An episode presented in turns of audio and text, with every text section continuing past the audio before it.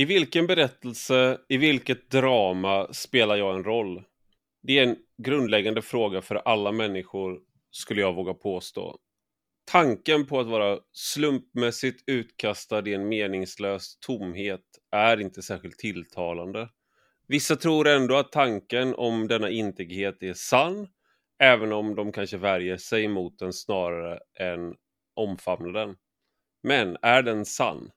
I dagens podd pratar jag med John Sjögren som förutom att vara kulturskribent och författare eh, även är redaktör på det katolska magasinet Signum. Han ser definitivt inte på världen på det sättet. I en ny bok, Jordens sång, essäer om Tolkiens tankevärld, får man bekanta sig med den djupt troende katoliken Tolkiens syn på världen. För honom såväl som för andra katolska tänkare är ondskan en frånvaro, ett gapande tomrum. Och så här skriver John Sjögren. Historien har en riktning och ett mål. Även för tolken är friheten viktig, men den ska nyttjas i syftet att finna den väg som redan ligger utstakad inför ens fötter. Det handlar om att finna den roll som det är ens bestämmelse att spela. Sporren hos tolken är äventyrskänslan och upptäckarglädjen. Att det finns en livsuppgift som väntar på en. En uppgift och en mening som inte behöver uppfinnas utan upptäckas. Om detta och mycket annat handlar dagens podd. Men nu till dagens gäst. Du lyssnar på Rak Höger med mig, Ivar Arpi.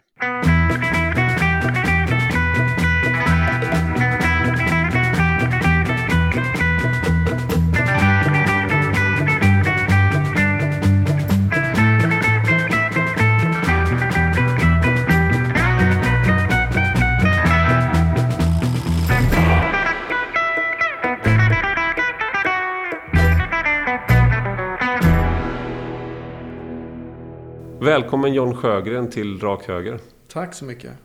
Eh, Du är katolik. Det är ju inte så här fabriksinställningen på svenskar. Nej, Det är inte så vi kommer ut liksom i världen. Nej. Så hur kommer det sig att du är katolik och när skedde det? Eller är du, eller är du en fabriksinställd katolik? Nej, jag, jag är inte fabriksinställd utan jag, jag är konvertit. Ja. Eh, Jag konverterade för ungefär tio år sedan. Eh, Jag är uppväxt i frikyrklig miljö inom pingströrelsen. Så jag har ju liksom kristendomen med mig sedan, sedan barndomen. Eh, Och ja, uppväxt i den miljön så att säga. Eh, Sen lämnade jag den, den ganska tidigt egentligen. Jag var 14-15 års åldern. Mm. Så kände jag ganska tidigt att det här var inte mitt sammanhang. Och det hade ganska mycket med att göra att jag då då väcktes liksom mitt intresse, mitt kulturella intresse, mitt intresse för litteratur och konst och filosofi och, och läsande på allvar då. Och eh, i den frikyrkliga traditionen så är inte den liksom kulturella eh, traditionen så att säga, särskilt levande för att jag fick inte så mycket gensvar för det. Så då liksom försvann jag ganska mycket från, från Mm. det kristna under några år. Och, och hade väl också min liksom upprorsperiod, eller vad ska säga. Sådär, tonårsrevolt. Men sen kom jag tillbaka till, eh, till kristna. Jag blev liksom inte av med det riktigt. Blev inte av med de där frågorna. Och kom in liksom via litteraturen igen. Liksom, jag började läsa Dostojevskij och sådär. Så Mm. då kom man tillbaka in i, i liksom de stora frågorna. Och märkte ju att jag var väldigt dragen till, till liksom kristna tänkare och kristna författare. Och så, där. så då kom jag in tillbaka till, in i, det kristna. Och, och hade väl egentligen aldrig förlorat min gudstro, tror jag inte. Den här liksom grundläggande gudstron fanns väl kvar hela tiden. Jag tror enkelt att vi kommer, kommer komma in på det här också via boken. Mm. Eh, den heter Jordens sång. Och eh, det känns som att den är skriven för mig för att det är väldigt många av de ämnena som jag har varit intresserad av eh, så länge jag kan minnas egentligen. Du är ju Eh, Tolkien fantast också. Ja, exakt. Ja. Och jag brukar be om ursäkt till mina lyssnare för att jag alltid, att han är med så, eller liksom referenser är med så ofta. Mm. Men också så är jag väldigt intresserad av religion eller av kristendom särskilt. Mm. Eh, och kristendomshistoria, eh, även om jag är en glad amatör. Mm. Men jag tänkte då, jordens sång. Mm. Det är inte en helt eh, alltså det finns många titlar som man har sett om böcker om Tolkien och, och sådär. Eh, kan du förklara titeln och, och eh, liksom innebörden av den? Mm. Den är ju eh, ett citat kan man säga från, eh, det har ju snott titeln helt enkelt såklart. från Gustav Mahlers sångsymfoni Das Lied von der Erde, alltså Jordens sång. Mm. Som är en sångcykel som, som han skrev. Som jag tycker Eh, särskilt den sista satsen där som heter Der Abschied, alltså avfar, avskedet, fångar väldigt mycket utav stämningen i, i Tolkiens eh, värld och särskilt i, i eh, trilogin om ringen. Eh, och, men det är också så att musik är ju en otroligt viktig ingrediens i Tolkiens tankevärld och i Tolkiens mytologi. Hela världen är ju i grunden musik. Eh, han har ju en skapelsemyt där eh, då Gud, som Tolkien kallar för Eru eller Iluvatar, eh, från början skapar de här som heter Ainur, som är någon slags änglaväsen. Och för dem lägger han fram då musikaliska teman. Och så får de här änglaväsendena eller gudarna framföra den här musiken. Och sen vid ett skede i musiken så, så liksom stoppar han dem. Eh, från början har de här Ainur bara hörsel. Men nu ger han dem syn också. Och så säger han, nu ska ni få se er musik. Och då får de se musiken och sen så låter han Gud då musiken ta fysisk form. Och det blir världen.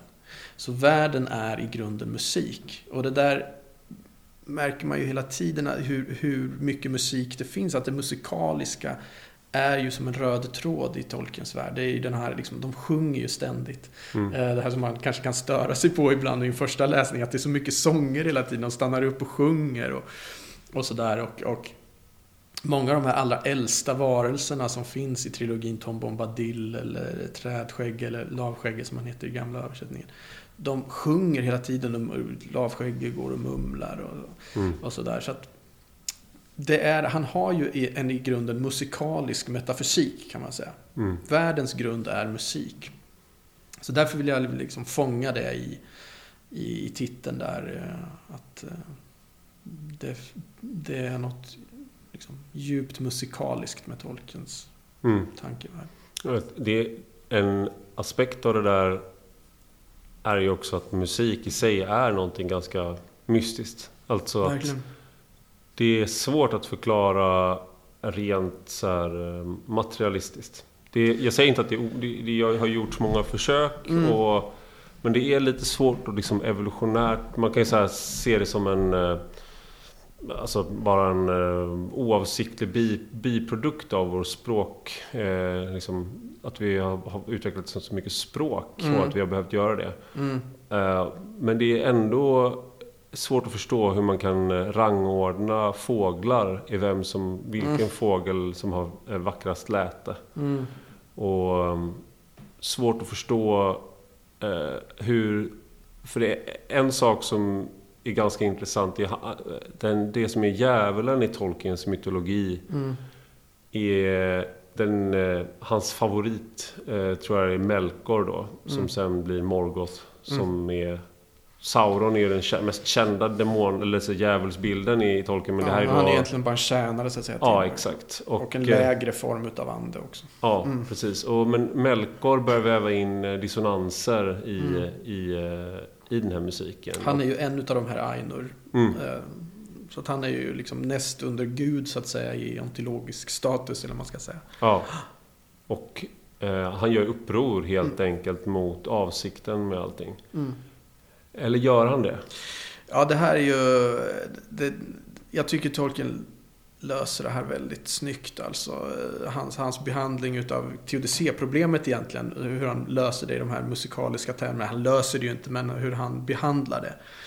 För att den här Melkor... Då... Hur, hur, kan det finnas ondska om ja. vi har en allsmäktig gud som är god? Ja visst, det är, det är ju den stora, mm. liksom, det är det stora teodicé-problemet. Jag, jag, skulle säga ett olösligt problem i någon mening. Man kan, det finns bra förklaringar liksom teologiskt, filosofiskt, men emotionellt liksom, så är det en olösligt problem, skulle mm. jag säga.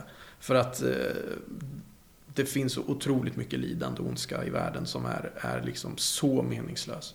Och Mm. det här kämpar ju Tolkien med. Liksom, det är en av de stora brottningskamperna i hans mytologi. Men, han, men hans, hur han behandlar det här Melkors uppror tycker jag är väldigt snyggt. För att då är den här Melkor då, han, han, det är egentligen liksom djävulsberättelsen fast berättat Fast på med ett- musik. Ja, men, fast med musik. Det är, precis. det är djävulsberättelsen som musikal. Ja, ex, exakt så, exakt. Eller som opera, eller precis. Ja. Eh, han, han drabbas av högmod då. Han vill väva in sina egna toner. Eh, han vill skapa sin egen musik. Eh, det som Eru då, alltså Gud, gör är att liksom låta den musiken få finnas. Men han, som det står, väver in den i sitt eget partiturs större mönster. Mm. Så han låter ons, de, liksom Melkors dissonanser bli en del av musiken. Den finns kvar där, den kommer finnas i världen. Men i, liksom, i det stora hela så, så är det ändå Erus musik. Liksom. Han Mm. kommer till slut, liksom, ja, han säger det till Melkor också, att du ska få se att allt du gör kommer bara liksom, förhärliga mig ännu mer. Mm. Eh, och det är ett snyggt sätt tycker jag att, att liksom, det löser inte problemet men ett, ett liksom snyggt sätt att behandla det på, att tänka sig kring det. Att, att liksom det, det finns det här onda som är ofrånkomligt, det kommer alltid finnas i vär, världen men det är invävt i det, liksom, det godas större, mer liksom, heltäckande musikaliska mönster. Blir lite abstrakt såklart men, men, eh, eh, men det är en fin bild tycker jag. Man, kan- man kan ju tänka sig att allt det som är då i världen som är trasigt så att säga.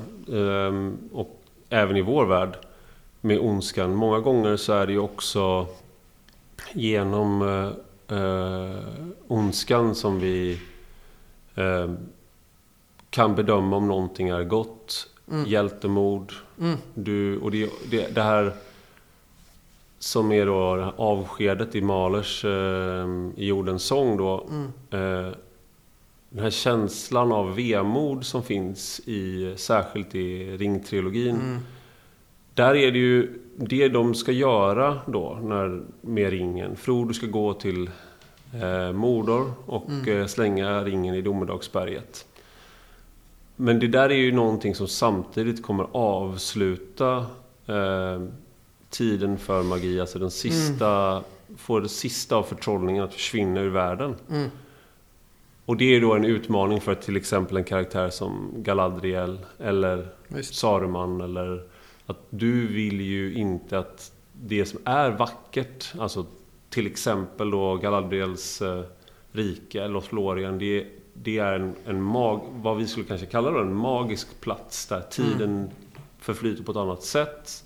Hon har bevarat på något sätt eh, den här skönheten som fanns innan eh, ja, innan mycket av, av, av världen förändrades har hon bevarat där. Mm. Men när ringen förstörs, den här onda ringen, då kommer det där försvinna. Så där, där har du ju liksom en... Eh, någonting som en, en, eh, en spänning i, i Tolkiens värld. Att Mm. du kämpar för någonting, mot ett mål som kommer förstöra det du själv värderar också. Mm. Det är ju en del av den här liksom offertanken som finns. Att, att man, man måste offra någonting eh, för att det ska bli liv. Eller för att någonting ska leva vidare. Och det är det som Frodo också gör. Han gör ju ett slags Kristuslikt offer på något sätt. Han ger ju sitt liv. Eh, han kan ju inte vara kvar. Han kan ju inte heller vara kvar i världen. Han får ju segla över havet till liksom evigheten då, eller the undying lands på andra sidan havet. Eh, Och han säger ju det liksom uttryckligen till Sam att, att eh, så måste det kanske gå. Jag har räddat Fylke här nu men, men det kommer inte komma mig till del så att säga. Utan det måste gå så i världen att någon måste offra saker. Någon måste ge upp Mm. saker för att andra ska kunna vinna dem. Eh, och det är det alverna gör också och inser liksom att om vi ska förstöra ondskan, den här, om vi ska, Sauron ska falla så måste vi ge upp våra riken också. Då måste vår magi i världen tyna bort eh, och vi måste släppa taget Mm. om den här världen och, och segla hem så att säga. Mm. Och det är ju det är där den stora likheten då med, med den här eh, avskedet i Mahlers symfoni finns som handlar just om att släppa taget för det är liksom ett stort avsked till livet. Att, att Mm. liksom Och att skönheten också består i det här att det är undflyende och bräckligt och förgängligt. Att det är det som är, gör livet skönt också. Att det ska försvinna. Mm. Uh, om det var liksom för evigt så skulle det inte vara skönt på samma sätt. Och det är där som också finns spänningen med alverna som ju lever så länge tiden finns. De är ju, de är inte eviga varelser då, men de, de är ju odödliga. Mm. Så de lever ju oändligt länge och, och, försöker hålla kvar vid den här skönheten så länge det går, i liksom tusentals år. Mm. Uh, och det är ju liksom deras stora problem, de kan inte släppa taget. Uh, men till slut måste de ändå göra det och liksom deras skönhet, allt de har skapat, måste till slut liksom tyna bort. Mm. Uh, och det är det som skapar just den här väldigt påtagliga liksom, känslan av vemod som finns. Det är, det är så otroligt sorgliga böcker egentligen, trilogin mm. alltså. Egentligen är det konstigt att det har blivit så otroligt populärt. Eller så beror det just på det. Att det slår an någonting, liksom livskänslan. Jag har i alla fall alltid upplevt liksom det, att det är nästan grundstämningen i livet. Är att det liksom finns ett vemod i det. Det finns mm. en otrolig glädje i det också. Och det ser man också. Men liksom det, är, det är vemodigt. Det, vara till i den här flyende tiden. Ja, och det eh, om man ska... Man kan återvända till, till de här eh, tankarna, eller de här böckerna på, från, från olika, eh, olika perioder i sitt liv mm. också. Och eh, jag tänker på det här med, med just eh, döden som... Eh, det är ju ologiskt på något sätt att du kämpar Eh, så mycket som de gör när det kommer in och börjar slutet för dem själva. Mm. Här finns det ju ändå någon så här... Det är, det är en ganska otydlig... Eh, man ska också säga det att du skriver ju fram det religiösa eller det kristna. Mm. Och, och, också det specifikt katolska. Men mm. I tolken här. Eh, men det är ju inte närvarande, det är ju invävt i berättelsen. Man kan, om man ska jämföra honom med hans eh, kompis C.S. Lewis så mm. är ju Häxan Lejonet, jag har läst den två gånger för mina barn. Mm.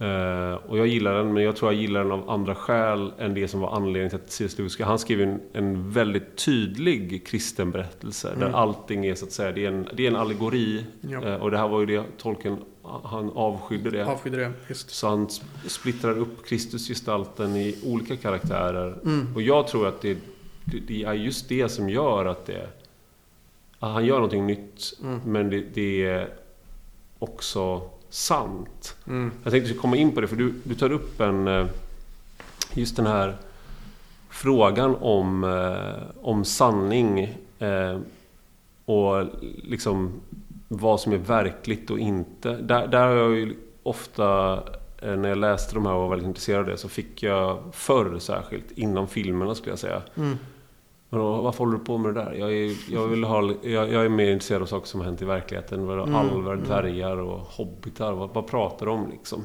Mm. Eh, och så är det ju ibland fortfarande. Men du tar upp ett föredrag som han höll 1939 och som sedan blev eh, boken eller en eh, essän mm. om fairy tales. Mm.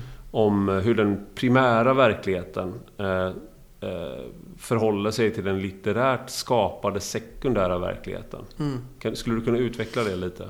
Ja, han hade ju ja, väldigt djupa tankar kring det där, vad som var sagans väsen då. Och det är det han lägger ut i det där föredraget, eller den där boken då om Fairy Stories. Och eh, precis där är han framförallt då intresserad. Hur förhåller sig liksom den primära verkligheten till den litterärt skapade sekundära verkligheten. Och det han säger om man ska koka ner det är ju så, ungefär så här att sagan och myten, framförallt sagan där han skriver om, är inte en flykt i första hand från verkligheten, utan en flykt till verkligheten. Och då måste, tror jag man måste förstå det i den liksom, eh, historiska kontext som han skriver det i. Eh, för han säger så här, han, han medger i och för sig att att det finns en eskapism i, sago, i sagan och i sagoläsande. Men som säger, det är väl inte konstigt att en människa som sitter i fängelse mm. drömmer om att fly från fängelset. Mm. Och han beskriver ju då det moderna samhället, han skriver den moderna materialismen har byggt ett fängelse kring män, människan. Mm. Eh, det som sagan gör, att det bryter liksom spricka i det där fängelset. Så att, som han säger, sanningens ljus kan skina igenom. Mm. Eh, och det är också en, en, en liksom stor del av det jag gör i boken, att jag tolkar honom som en modernitetskritiker. Att han, han brottas med liksom det moderna. Det moderna projektet och, och eh, liksom, när jag försöker teckna den idéhistoriska bakgrunden så går jag tillbaka liksom till 1600-talet och, och, och det moderna genombrottet. Sådär. Men man kan ju se det också mer direkt i hans samtid. Han, han var ju han börjar ju på allvar arbeta fram den här berättelsen och den här mytologin när han kommer hem från andra, första världskriget. Han är ju med som, som signalofficer i första världskriget. Är med i det här fruktansvärda slaget vid Somme som, där man säger att uppemot en miljon människor kan ha, ha, ha dött. Eh, han får det som då kallas skyttegravsfeber och blir hemskickad. Det där är ju trauma han lever med hela livet från, från kriget och det ser man ju i böckerna också. Han gestaltar krig och sådär. Flera, eh, de var ju flera vänner som var... Många som dog. De hade ju någon sån här... Liksom, de, de gav varandra löften på ett sätt. Alltså de, den vän, de hade en väldigt nära vänskap. Ja, ja. Han och några andra. Och alla de andra, eh, alla utom han själv, dog. Alla dog, visst. Så, att, så det, det, där var ju något som, som verkligen präglade honom. Eh, så att, och han skriver ju i ett av sina brev att, att eh, för mig handlar trilogin om ringen inte så mycket om ondska och godhet, det gör det också. Men framför allt handlar det om framväxten av maskinen. Mm, med stort M. Med stort M, The Machine. Ja. Liksom. Och det, det, The Machine var ju liksom för, för honom det, den, liksom, den moderna världens onda magi så att säga. Som var mm. att försöka, det var både den här materialismen som han menade liksom hade satt människan i ett fängelse. Men framför allt det här att vi tror att vi kan kontrollera, manipulera och kontrollera naturen och, och livet. Mm. Eh, och om man går in i berättelserna så ser man, det är ju precis just det som det handlar om. Maktens mm. ring. Sauron vill ha kontroll. Hans ondska består av hans kontroll, enorma kontrollbehov. Mm. Det, är, det är liksom ondskans essens hos tolken. Uh, det finns ett citat där ur um, Vredens druvor av Steinbeck som kommer i ungefär samma, alltså det är, det är några år innan uh, han håller det här talet. Ja, det är på 30-talet någon gång. Eller, eller så är det precis där omkring för det handlar ju om uh, det här The Dust Bowl-katastrofen i mellan, Mellanamerika. Eller alltså eh, Kansas och Oklahoma där, där man har på grund av de jordbruksmetoderna man har använt som har varit helt uselt anpassade till jorden och mm. eh, nederbörden så har man skapat en katastrof helt enkelt. Och det blir enorma eh, sandstormar Just som det. förstör livet för jättemånga människor som tvingas fly. Och det här är samtidigt som depressionen. Och de går då till banken för att eh, få uppskov på att betala av lån och banken säger ni, och då är det flera av de här i boken som har de pratar med banktjänstemän och banktjänstemännen säger liksom att jag håller med. Alltså, mm. det, det, här är fruktansvärt. Okej, okay, men kan jag, kan jag få ett lån så jag kan behålla min familjs eh, inkomst? Nej, det kan jag inte göra. Det är inte, det är inte upp till mig. Men det är du som fattar beslutet. Nej. Mm. Och då har han ett, finns ett citat där som är, nu tar jag det på engelska It happens that every man in a bank hates what the bank does, and yet the bank does it. The bank is something more than men, I tell you. It's the monster. Men made it, but they can't control it. Mm. Jag tror att tolken hade Eh, han hade nickat instämmande mm, om, han hade, om, om, han, om han nu läste det, det vet jag inte. Nej, det är, det är mycket möjligt. Uh, ja, visst, visst. Nej, precis. Och till slut blir maskinen någonting som, som lever av sig självt. Eh, precis. Vi, det, man, den impuls som skapar maskinen är att, är att försöka kontrollera tillvaron. Men till slut kommer maskinen kontrollera oss. Så att säga. Mm. Det är, mm. Och eh, i det här om vad som är mm, sant. Ja, det var där vi började. Ja, precis. Ja, men, det finns också ett ett annat sånt där, en annan sån där person. Det är några stora personer vad gäller att få människor att bli kristna. Eh, och G.K. Chesterton är en av dem. Mm. Han hade ett citat om fairy tales eh, som är Fairy tales do not tell children that dragons exist. Children already know that dragons exist. Fairy tales tell children that dragons can be killed. Precis, precis. Nej, Chesterton är ju en sån här som finns med. Jag, jag, kommer inte ihåg, jag tror inte jag nämner honom i boken. Men, men det är ju också en sån liksom, själsfrände till tolken som, som, eh, eh som verkligen... Man kan höra ekon av Chesterton i den här On Fairy Stories väldigt tydligt. Eh, Chesterton har ju skrivit en bok som heter Orthodoxy. Där han har ett eh, kapitel som heter The Ethics of Elfland, tror jag. Mm. Eh, alltså sagolandets etik eller något sånt där. Och där gör han ju också den här poängen, där han också liksom kritiserar den här moderna, liksom, hyperrationella, eh, helt och hållet naturvetenskapliga blicken på världen.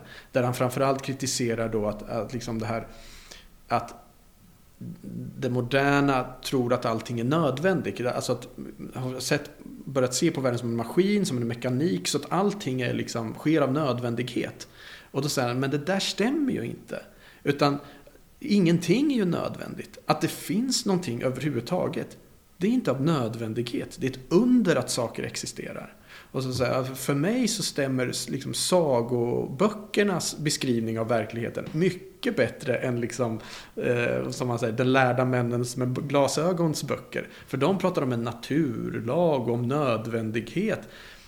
Men, men för mig är det mycket mer naturligt att prata om liksom förtrollning och magi. Alltså, eh, eh, liksom ett, det som är fantastiskt med ett ett träd är liksom inte att dess trä, att, att liksom bladen är gröna.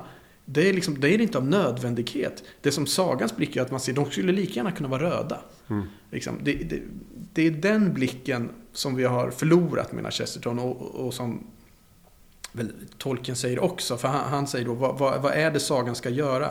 Jo, den ska ge recovery, återhämtning.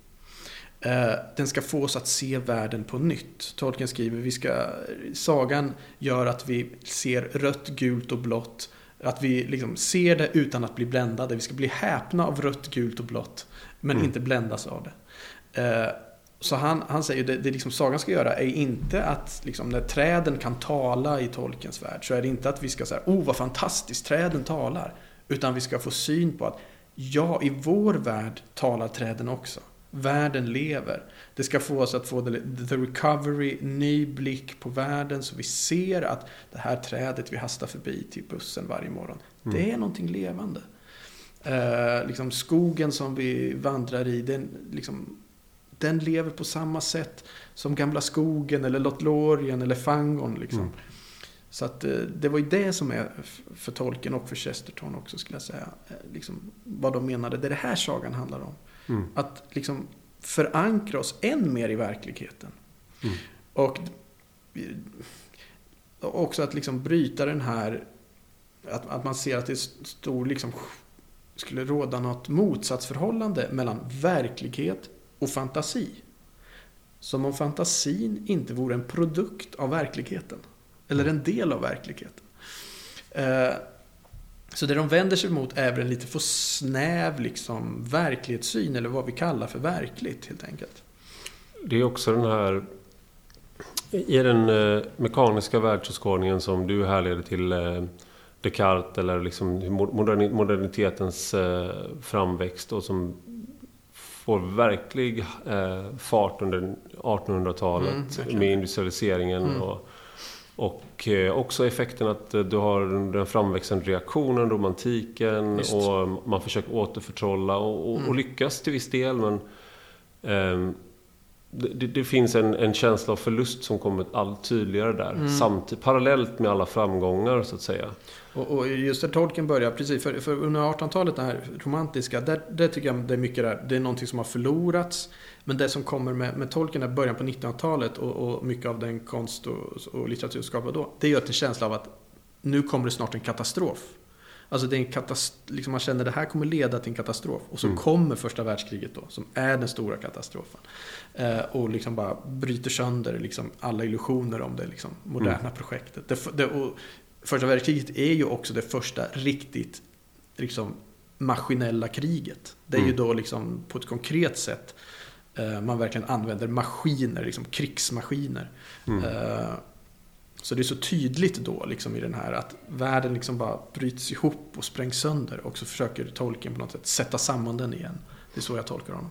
Jag tänker det finns en underliggande fråga här av vad är eh, som ändå han är inne på där och som jag tycker du är inne på i, i boken också. Det är, och som har att göra med, med, eh, med den kristna tron också. Men det är ju så här att ja, men, en del kan jag tycka att ja, men det är en eh, väldigt bra berättelse. Mm. Men att fråga om den är, är sann eller inte, det är, blir du underhållen? Mm, mm, mm. Tycker du om den? Tyckte du var en, en eh, Var det gött att se filmen? det, det, är den rimliga frågan. Det här är underhållning, det är inte något mm, annat. Mm. Sen går vi ut och så eh, är vi i den vanliga materiella världen. Sådär. Eh, och samma sak då kan man, om man har en, ett förhållande till eh, till kristendom till exempel kan man ju säga att ja, men det vore, ju såklart, det är väl bra om man eh, tror på att varje människa har ett, ett värde, skapad i Guds avbild, för då kommer man inte kanske eh, göra om förintelsen i samma, mm. med samma iver i alla fall. Mm. ligger inte lika nära till hands då. och man kan se hur det vore bra om människor, man kan kanske se lyckostudier, kan man ju sett ibland, att människor som ber återkommande är lyckligare än de som inte gör det. Mm. Men steget då från att göra de här, det här är den vetenskap, det här är utifrån perspektivet på något sätt. Mm. Eh, att du ser att det är bra här i min, min statistik om man ber, till att mm. själv börja be.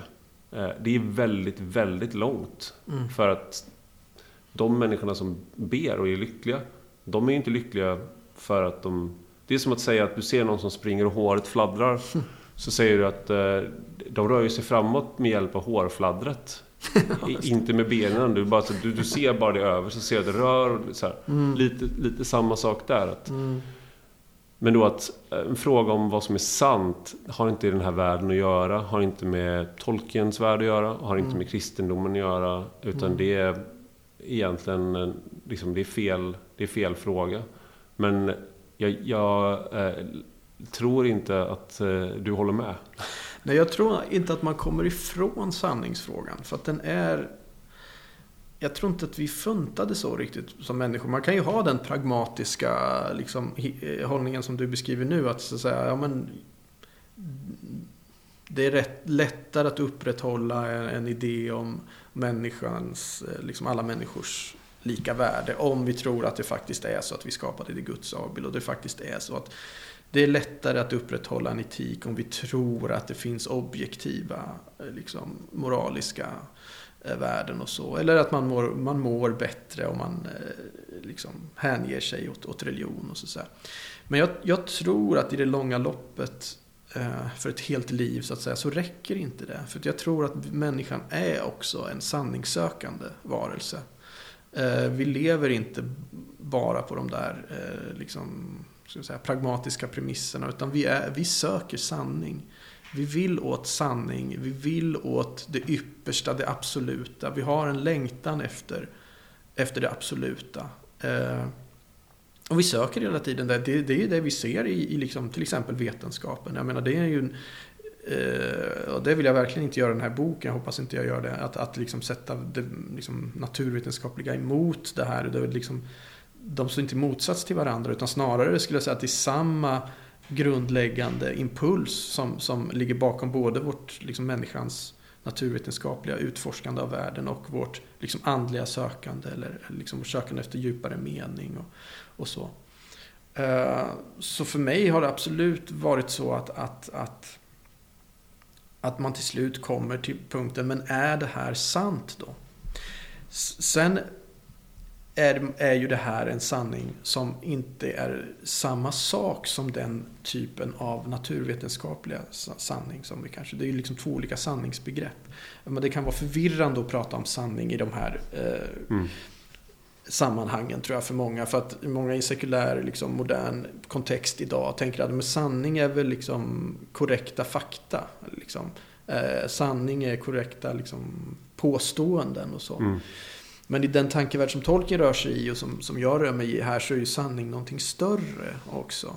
Eh, om man tar liksom sanning i den kristna traditionen, den kristna filosofiska traditionen, så är ju sanningen liksom någonting större. Det är ju närmast liksom om man pratar liksom platonskt, liksom, att det finns någonting. Sanningen med stort S så att säga. Och när Jesus säger att jag är sanningen. Då menar han ju inte att jag är alla korrekta faktauppgifter om världen. Utan han menar ju inte någonting annat. Sanningen är liksom någonting större som ligger utanför oss. Som vi aldrig helt kan fånga. Och det är, det är då religion blir dålig också. Är ju när liksom, den tror att vi, vi äger sanningen. Vi vet så här är det. Eh, utan det genuina liksom, sanningssökandet är öppet för att jag kommer aldrig åt det. Men jag söker det hela tiden. Jag riktar mitt liv mot det. Mot det jag tror är liksom sant. Och det är där trosaspekten kommer in också. Att vi kan aldrig riktigt veta.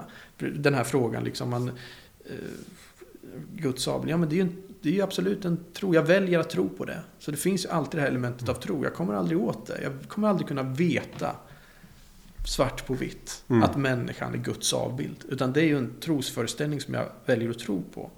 Jag tycker det finns väldigt mycket så att säga, Väl, som pekar det på så, det. Ja, precis. Men jag, för jag tänker att det, det finns ju en... Eh, I, idag så tänker man att det är tro och vetande är begreppsparet. Mm, det är mm. motsatserna. Mm. Så det är därför vi hamnar i att man måste säga att jag är inte emot vetenskap. Nej men precis, och det är den eh, debatten. Flera av mina bästa vänner är vetenskapsmän. Eller något, man måste liksom hela tiden Ja men precis, det, för men, den spökar ju hela tiden ja. i bakgrunden. På, på, ett sätt tycker jag att den är förlegad. Den, den är mm. liksom överspelad den debatten. Och, och liksom i religionsfilosofin. Och liksom i, det är inte det man pratar om idag. Men, men det, men många lever ändå kvar lite i den och tänker mm. att det kan finnas, det, det är snarare så att det uppstår begreppsförvirring snarare att det är liksom, att den debatten är så levande.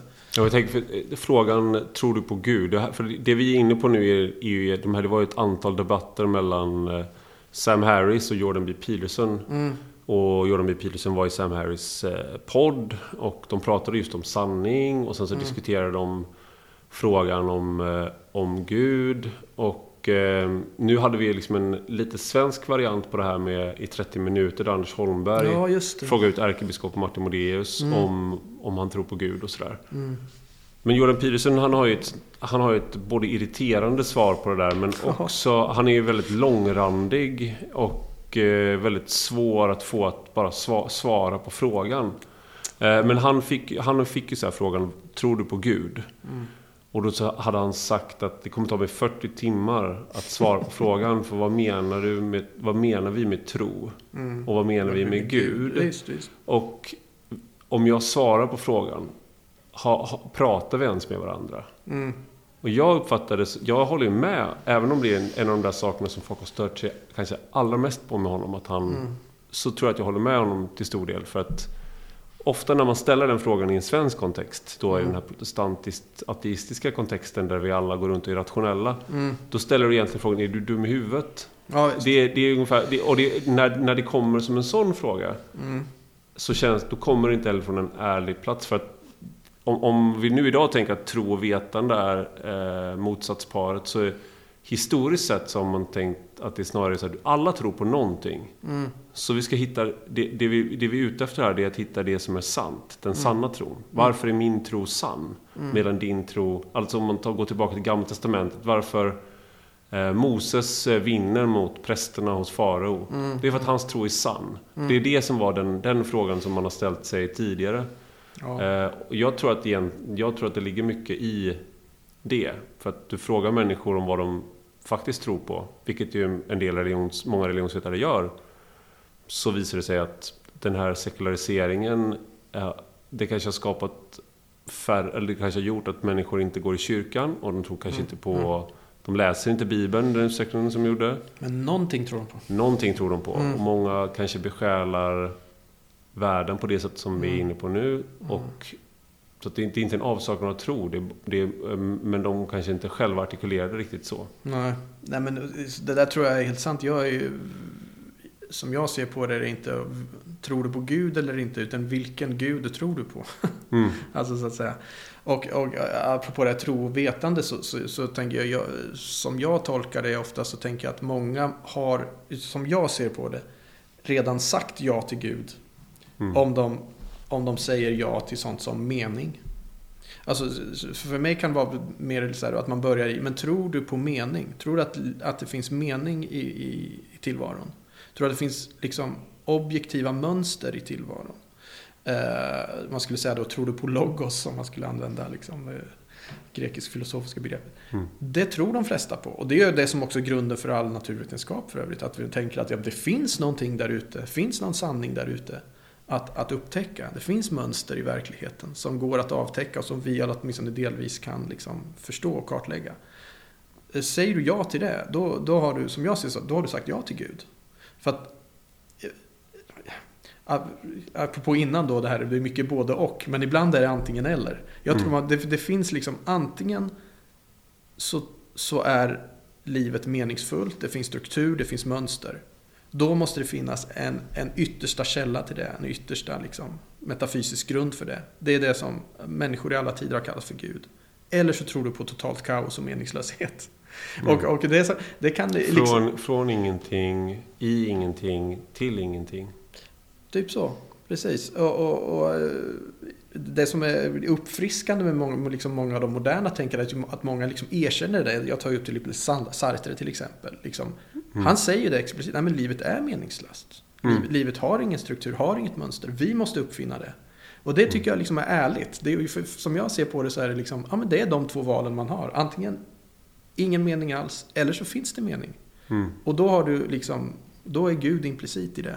Typ, Sartre är eh, liksom en del av existentialismen Ja, som, som eh, precis. blev vä- väldigt stor efter andra världskriget. Men då, när han, liksom, han menar att det är den här eh, alltså, friheten är väldigt tung börda att Mm. bära och det är det som är eh, upphov till eh, ångest och, och liknande. Vi måste hitta ett sätt Mm. att, att hantera vår egen frihet. Men jag tänker att Det är han, han, han är så här, min, om, om första världskriget är min Gud, fader varför har du övergivit mig? Mm. Så har liksom eh, Sartre nu hållit på då i så här, 30 år Mm.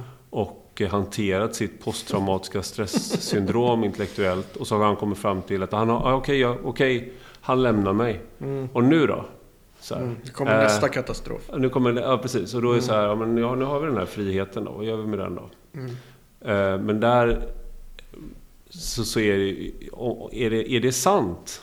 Eller inte? Mm. Det blir ju Mm. den här frågan hela tiden Ja, till som slut kommer man ju till det. Ja. Men jag tror det, det är ju eh, tror jag, fruktbart att se liksom både existentialismen och, och, mycket av de liksom filosofiska rörelserna som, som kommer på 1900-talet. Och jag läser ju Tolkien så också.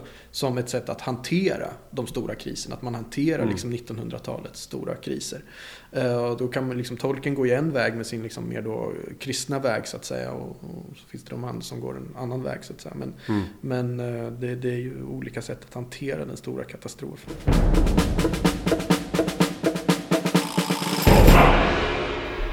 Eh, det finns en karaktär i Sagan om ringen som eh, eh, jag säkert tagit upp i podden tidigare.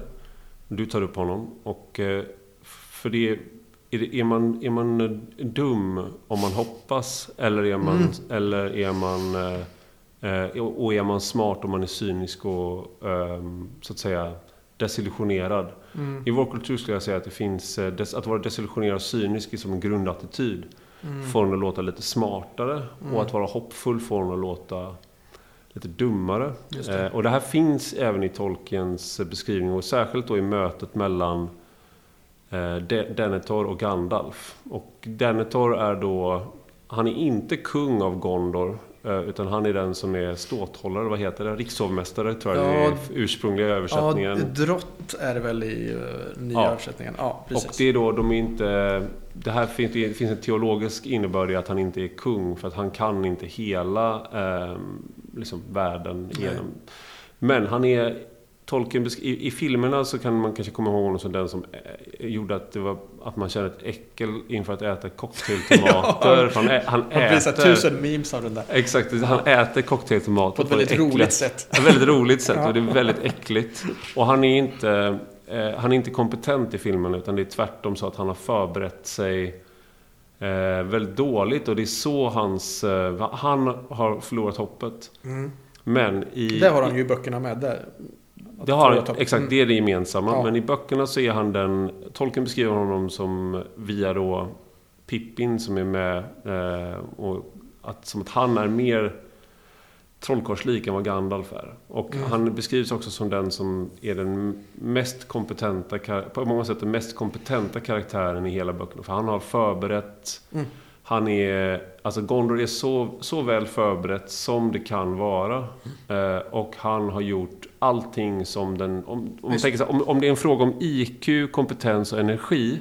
Så har Denethor gjort precis allt han har kunnat. Då är han rätt man på rätt plats. Rätt man på Mm. rätt plats. Visst.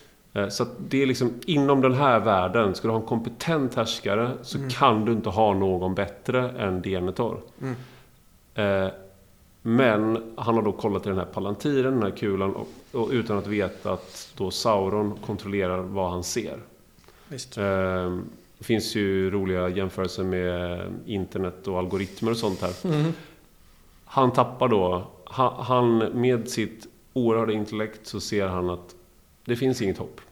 Det, det är liksom, du kan inte vara en rationell människa. Han är en rationell människa. Han gör allting han kan i den här världen. Mm. Eh, Du, du kan, rationellt sett så kan vi inte hoppa, hoppas på att vinna. Så han ger upp Mm. då i det läget och säger jag, vä- då väljer jag istället att avsluta livet så som jag eh, eh, tycker att, att, att, att det ska ske. Mm. Och Eh, där har vi ju ytterligare kontroll, liksom. Ja. Att han vill ha kontroll på allting. Han har kontroll på allting. Han har en otrolig kontroll. Ja, Eh, och det har stått honom, det har också tjänat honom och hans Mm. eh, eh, rike väl under de åren han har styrt. Visst. Men när, när det, ondskan verkligen kommer och knackar på dörren. Mm. Då går han ju under. Ja, och eh, här låter ju, om man jämför då, de, man ställer upp då Denethor mot Gandalf. Mm. Så är det ju Gandalf som är eh, irrationell. Eh, han är eh, liksom... En, han har en dåres hopp. Han säger det till och med. Pippin frågar honom, is there any hope? Och han säger, there never was too much hope. It's, Mm. There's only a fool's hope. Eh, Full stops. Mm. Och det är också då han själv som är eh, i det här. Han är Visst. the fool. Men det är inte så, de, det är inte så här det skildras i filmerna. Och det här är en aspekt som går lite förlorad eh, Mm. med cocktailtomaten och allt det där. Men jag tycker det är intressant för att det är ju... Det är ju någonting som Tolkien säger, säger här om vad det innebär, Vad hopp är. vad precis. hopp, Ja. tro är. Och, Precis, och, och- och det, det är ju det som... Denetor Denethor har gjort allting rätt, men han har inte förstått vad hoppet är. För att han tror att hopp är att göra så bra kalkyler som möjligt och hoppas på, eller liksom att... Eh, ja, jag kalkylerar, jag gör så här och så här och så här och då blir det bra. Men det är inte hopp då, säger tolken. Utan hoppet är snarare ett slags liksom grundinställning till tillvaron i, i sin helhet. Som är en tro på att det goda ändå är starkare än det onda. I, I grunden är ju det eh, förankrat i hans syn på det onda som jag också har ett kapitel om då. Att, att, att det onda inte är någonting i sig självt. Det onda är bara en, en liksom parasitärt på det goda. Det, det onda är bara en frånvaro av godhet och så vidare. Att, att det finns en, liksom tron är grundat i att ja, men Gud är ändå alltings källa. Och det, det onda kan bara vara liksom en brist i det på något sätt. Eh, och sen finns det ju också det här liksom, övertron som ju också präglar liksom, det moderna projektet och maskinen och allt det här. En övertro på det rationella, en övertro på förnuftet. Det är inte att säga att förnuftet är dåligt så att säga. Eh, jag, alltså, att Denethor liksom är förnuftig, det är inte det som är problemet. Utan det är att han litar bara på förnuftet. Det är det som är hans problem. Men, men det som Tolkien då gestaltar är att det finns en djupare visdom som för världen är dårskap. Och det är det de kommer fram till redan på Eldrons rådslag. Att okej, nu har vi maktens, nu har vi Saurons ring här. Vad ska vi göra med den? Och det är framförallt Gandalf som förstår att det enda som Sauron inte kommer kunna fatta att vi ska göra med den är att vi skulle förstöra den. mm. För att han är, ondskan är bara rationell. Och han kommer tänka, nu kommer de utnyttja ringen mot mig. Så det är därför han siktar in sig på Minas Tirith, där det tar också. För det är klart de kommer ta den dit och, och liksom använda den emot mig. Men Gandalf fattar, det, det, det vi måste göra här är att ta den minsta av alla varelser, den mest ödmjuka, skicka honom in i ondskans land för att förstöra ringen. Det kommer han aldrig kunna förstå. Mm. Och det där grundar sig ju, det är en väldigt kristen tanke, det, det finns ju hos Paulus där, det här citatet hos Paulus som det är nästan att Gandalf liksom säger det uttryckligen vid Rosa. Att så har Gud utvalt det dåraktiga så att de visa eller vad det är ska stå där med skam. Mm. Och det är precis det som de gör. Liksom. De, de gör det som är totalt dåraktigt. Liksom, skickar den svagaste varelsen rakt in i ondskans famn. Liksom. Mm. Eh, men då, är det liksom, det är en annan typ utav rationalitet. en Mm. annan typ, och den, den kan Denethor inte alls förstå. Och det- är lite då, i, i, i, här finns ju också ehm, den här blandningen av järnåldersetik eller förkristen etik Mm. möter på något sätt en kristen etik inom världen. Ja. För att du, det är ju ingen romersk kejsare innan de blev kristna då, Mm. som skulle tycka att det är Gandalf och de som skulle fatta vad de håller på med heller. Nej, visst. Eh, vadå? Så skickar, vi, skickar, vi skickar 100 000 legionärer Ja. istället. Nej, men det, det, det, det, det, är det språket som Denethor förstår också. Mm. Och där är ju Denethor och Sauron mer lika varandra just det avseendet. Mm. De, först- de talar samma språk, de förstår, de lever, de lever på många sätt i samma värld. Mm, just. Och det, men när de är i Elrons rådslag så kommer de ju fram till, då har de sju eh, eh, i brödraskapet. Mm. Och så ska de välja ut två till. Och de är inte lika självklara. Och då är ju tanken att det kanske ska vara Glorfindel då som är en alvprins. Och han är ju en av, de, en av de sista som är så... Han jagar bort en Nazgul i, i, i första boken och liksom, han är väldigt mäktig. Ja, han är nog den mäktigaste i hela trilogin egentligen. Fast han är bara med i så här korta Ja. passager. Mm. Och eh, istället blir det då Pippin och Merry.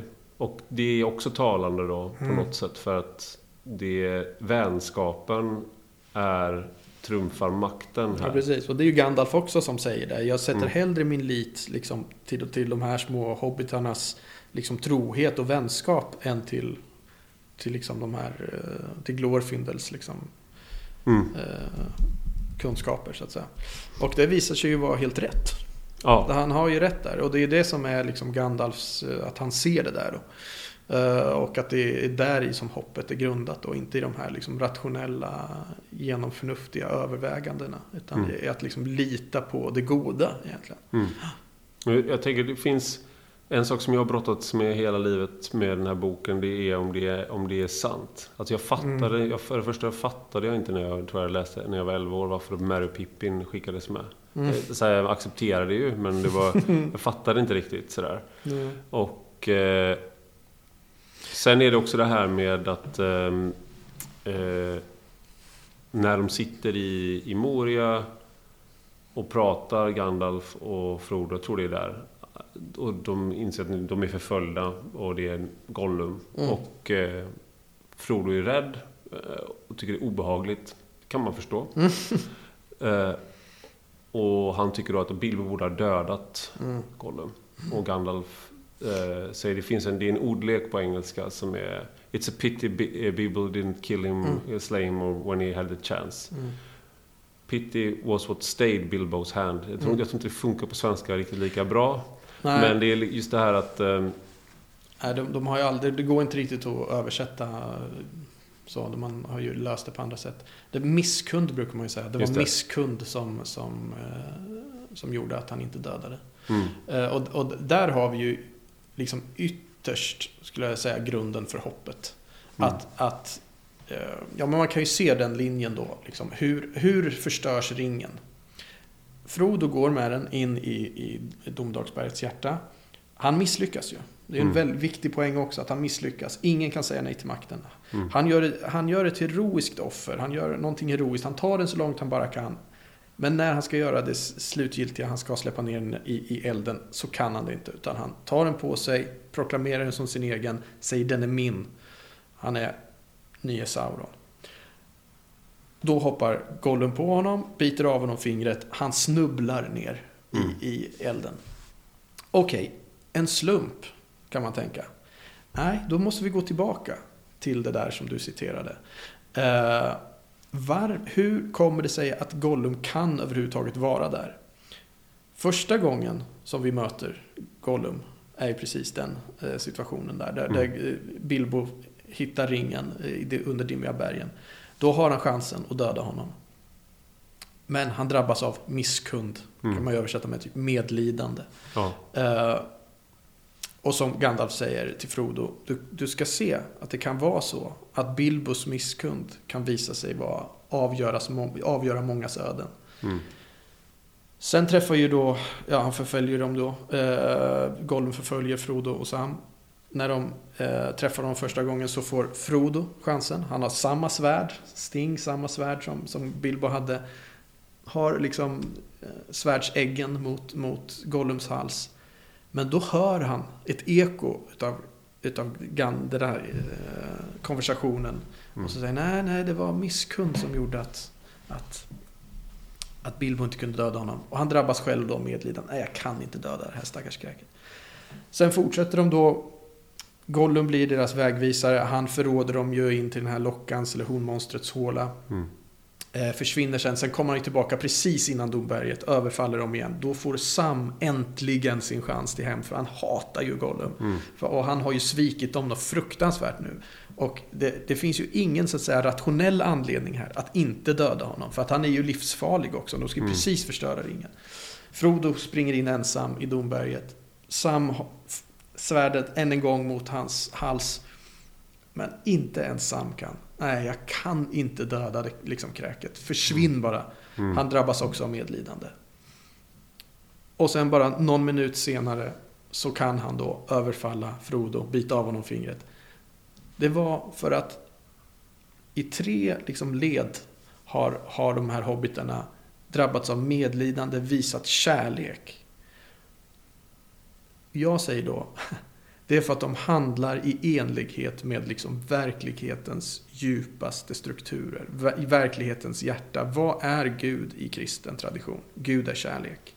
Mm. När vi handlar liksom, med medlidande och kärlek, då samverkar vi med det som är Guds försyn.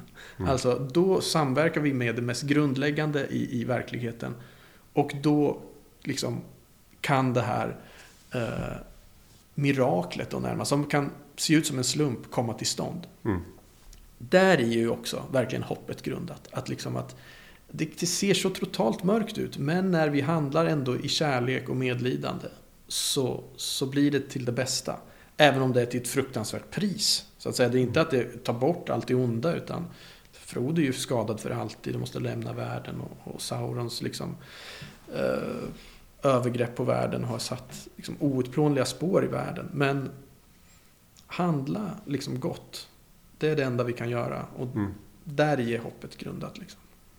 Det, det är ju en um, dygdeetik i det där också. att det, det är en del av en som säger "Ja, men döda honom bara. Mm. Det, det, och det är ju det som är utmaningen. Det är ju också det som man kan tänka med den här ringen som metafor. Det är att du brottas, man brottas ju själv i massor av situationer Mm. med vad, hur ska du, där du kan maximera din egen framgång på olika sätt. Mm. Eh, men du gör, du kanske, och i vissa fall kanske du har gjort det.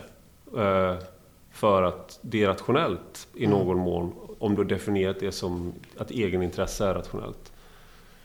Och det är irrationellt att älta det sen efteråt. Men det är det Mm. man gör ändå Mm. kanske. Och man brottas med det.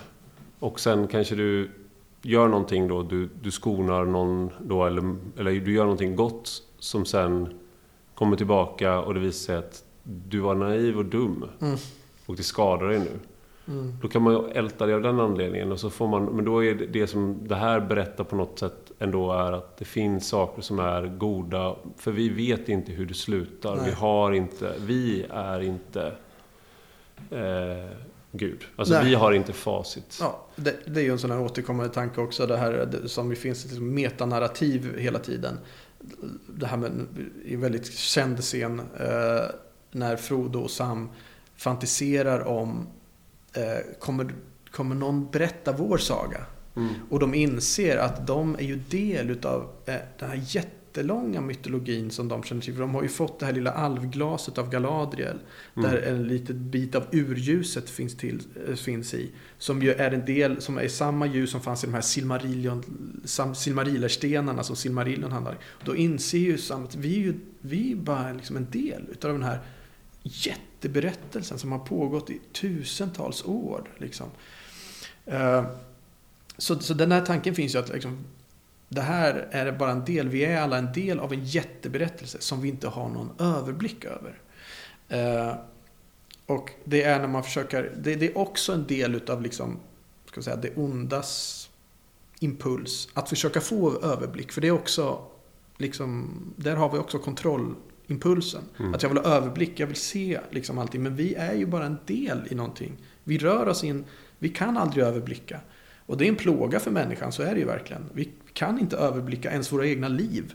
Mm. Uh, än mindre liksom hela historien. Utan vi måste bara spela vår roll på något sätt. Det, det, det är ju en sån här återkommande tanke också. Att, att spela din roll. Du har en roll att spela. Mm.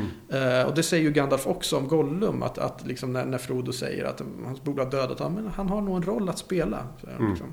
så Gandalf fattar ju det här också. Att liksom, vi, det här är en del utav någonting större där vi bara är liksom schackpjäser i någon mening samtidigt som det finns hela tiden den fria viljan att, att, att det är inte en deterministisk världsbild där så att säga, allting är förutbestämt utan, Nej. utan den fria viljan finns hela tiden och så. Men... Det här är ju en, en, en, en slitning i, eller en, eh, det här vi pratade om, det katolska, att det kan vara både och. Mm.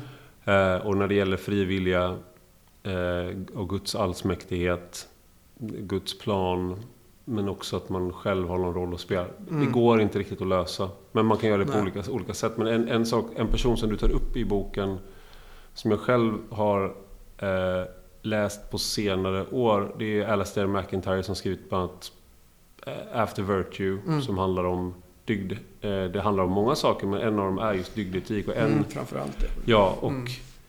eh, du skriver just det här att eh, ja, men han jämför sig med Sartre, är liksom att vi har ingen... Du är inte en del av någon berättelse. Nej, du måste uppfinna din egen berättelse. Du måste uppfinna din egen mm. berättelse. Och det, mm. det rimmar ju väldigt mycket med den, mycket av den här berättelsen som vi har i vårt samhälle idag. Det är den individualistiska berättelsen. Ja, exakt. Ja, Medan eh, i... Eh, för McIntyre så är det liksom, i vilken berättelse, i vilket drama spelar jag en roll? Mm. Och här har ju Sagan om, Sagan om ringen, alltså ringen-trilogin har ju fyllt en sån roll för människor på många olika sätt. Du, mm. Och jag tror att det är en anledning till att den har... Eh, Absolut. Det är också en gate, gateway drug till, eh, till kristendomen.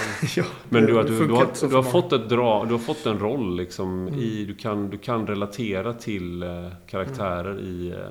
och tänka... Liksom, du kan på något sätt förstå dig själv i vissa situationer utifrån vad som händer dem. Mm.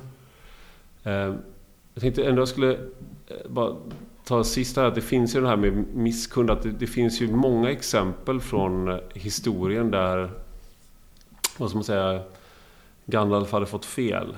Mm. Jag tänker på, en av de mest kända är väl att Julius Caesar som efter inbördeskriget mellan honom och Pompeianus mm. eh, eller Pom, Pompejus menar jag. Så skonade han ju väldigt många av dem som hade varit på andra sidan. Mm. Och det var flera av dem var ju eh, de mest drivande eh, liksom i eh, mordet på Caesar mm, också. Det. Och det där var ju, det, var ju, det där var ju någonting som Octavianus, och, som blev Augustus, han lärde sig av det kan mm. man säga. Mm. Hans lärdom och andra romerska kejsares lärdomar var att skona inte. Med det sagt då så finns det en annan berättelse som, är mm, en som har att göra med historien. Det är från Rickard Lejonhjärta som vi alla känner från uh, Disney-filmen uh, av Robin Hood. Ja, en korrekt historisk framställning. Ja, exakt, det är den jag refererar till. En dokumentär. Ja, precis. Jag har alltid uppfattat det som en dokumentärskildring. Ja, ja. Uh, men när han, när han han var ju i hela landet, hans största konkurrent i i Europa var ju eh, kungen av kung Filip av Frankrike. Mm. Men de var också väldigt kristna, så de bestämde sig för att okej, okay, men vi åker på korståg båda två. Mm. Och så gjorde de det. Det var bara det att eh, Filip åkte hem, så sa de att ingen gör någonting i Frankrike under tiden, för de hade ju Normandie och andra mm. besättningar då, de engelska kungen, för det var det, de var ju normander som hade erövrat England, det var därför det blev hundraåriga kriget och allt sånt där. I alla fall, Filip tyckte att när de hade erövrat Ant Antioch så nu har jag gjort mitt. Mm. Men bara, vi har inte tagit Jerusalem än. Så, här, eller vi, ja, så Rickard, Rickard Lejonhjärta stannade kvar. Mm. Och eh, Filip återvände och eh, lyckades lura då prins John att eh, alltså, om du bara ger mig lite av de här besättningarna, du kommer bli så rik och det kommer gå så bra för dig. Mm. Och han började samarbeta med kung Filip. Och när Rickard Lejonhjärta då, som är ju en, eh, en väldigt kapabel krigare och var ju inte den som var den vad gäller att döda någon ibland. Mm. När han då lyckas liksom besegra prins, prins John och Filip, han, han var bättre än, än, än eh, Filip, även om Filip var nummer två hela tiden. Så hamnar han ju då med, får han tag på prins, prins John som är hans lillebror. Mm. Och eh, det här är ju så Game of Thrones tillfälle. Mm. Där du hugger huvudet av någon. Mm. Alltså du, och liksom, har, du inte, har du inte läst liksom, om Julius Caesar? Det är så uppenbart vad han ska göra liksom. Mm. Som kung, du har liksom, han har blivit förrådd. Och han säger, du är min bror, jag älskar dig, jag förlåter dig. Och sen Mm. så prins John då arbetar för, eller liksom blir de, de återförenas helt enkelt efter det här, alltså man skulle kunna kalla oförlåtliga sveket. Men det är å andra sidan, kan, du kan ju aldrig förlåta någonting som, är, som inte är oförlåtligt. Mm, det måste vara oförlåtligt för att det ska betyda något. Ja, visst. Ehm, men det här är det ju en, eh, ska man säga, är det sant att Mm. du kan förlåta Gollum? Eh, eller ska man tolka det på, det kanske är fel nivå att lägga det på, så att säga. Ja, nej men det, det, för att återvända till det här både och då, om vi ska förankra det i, i, i biblisk tradition så här så finns det ju en där är ett väldigt tydligt både och hos Gud där Gud beskrivs som både alltigenom barmhärtig och alltigenom rättvis. Mm. Så att Gud har liksom två, styr med två händer så att säga. Den ena är barmhärtighet och den andra är rättvisa. Och det där är hur ska man få ihop det?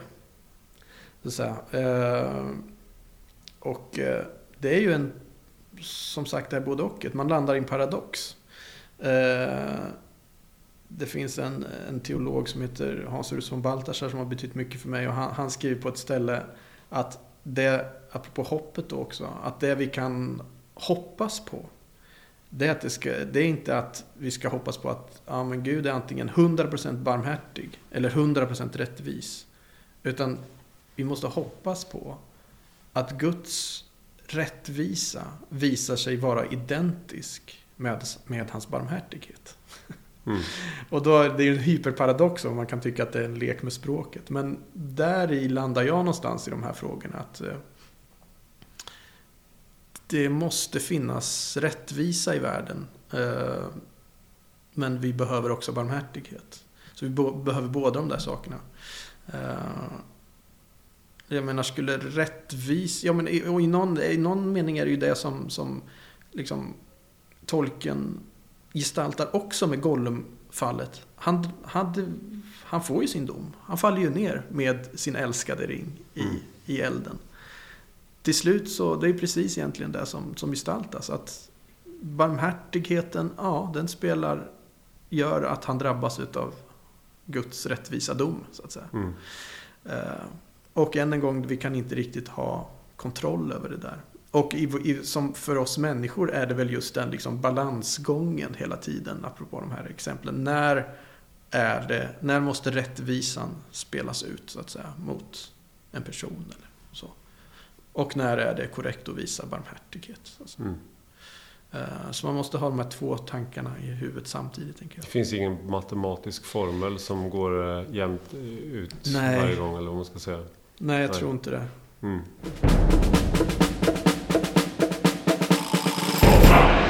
Jag tänker sista frågan här, det är någonting du tar upp som jag har tänkt på. Det är att, eh, som tolken tar upp i den här On Fair Stories också, vilket jag har, har glömt att, att han gjorde. Jag har läst den. Eh, och att eh, man ska göra allting mörkt eller oförtrutet våldsamt. Mm. Ehm, och det där är ju någonting som har... För att det är vår, så att säga, det, det associeras med sanning i, i vår Mm, i populärkultur ofta tycker jag. I filmer eller tv-serier. att Då är det mer autentiskt eller äkta. Så Game of Thrones är mer på riktigt än eh, Lord of the Rings. Exakt. Mm. För att där är det brutalt. Det är som Där världen är- fungerar. Det är så det är egentligen. Mm. Liksom, inga illusioner. Illusionslöst. Mm, liksom. mm. Och eh, det är våldtäkt. Det, är, det är incest. Mm. Det är, de, hugger, de hugger huvudet av varandra hela Mm. tiden. Mm. Folkmord. Och det finns, det finns ju den aspekten eh, av verkligheten.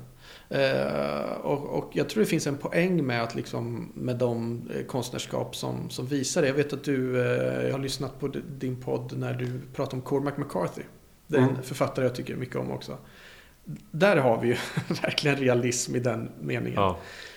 Men där tycker jag ändå, jag vet inte om du håller med, där finns ju ändå ett ljus paradoxalt nog någonstans. Mitt, det, det, det handlar ju väldigt mycket om Guds frånvaro hos Cormac McCarthy. Att liksom, Mm. vad händer med världen när Gud inte finns? Ja, men då blir den så här.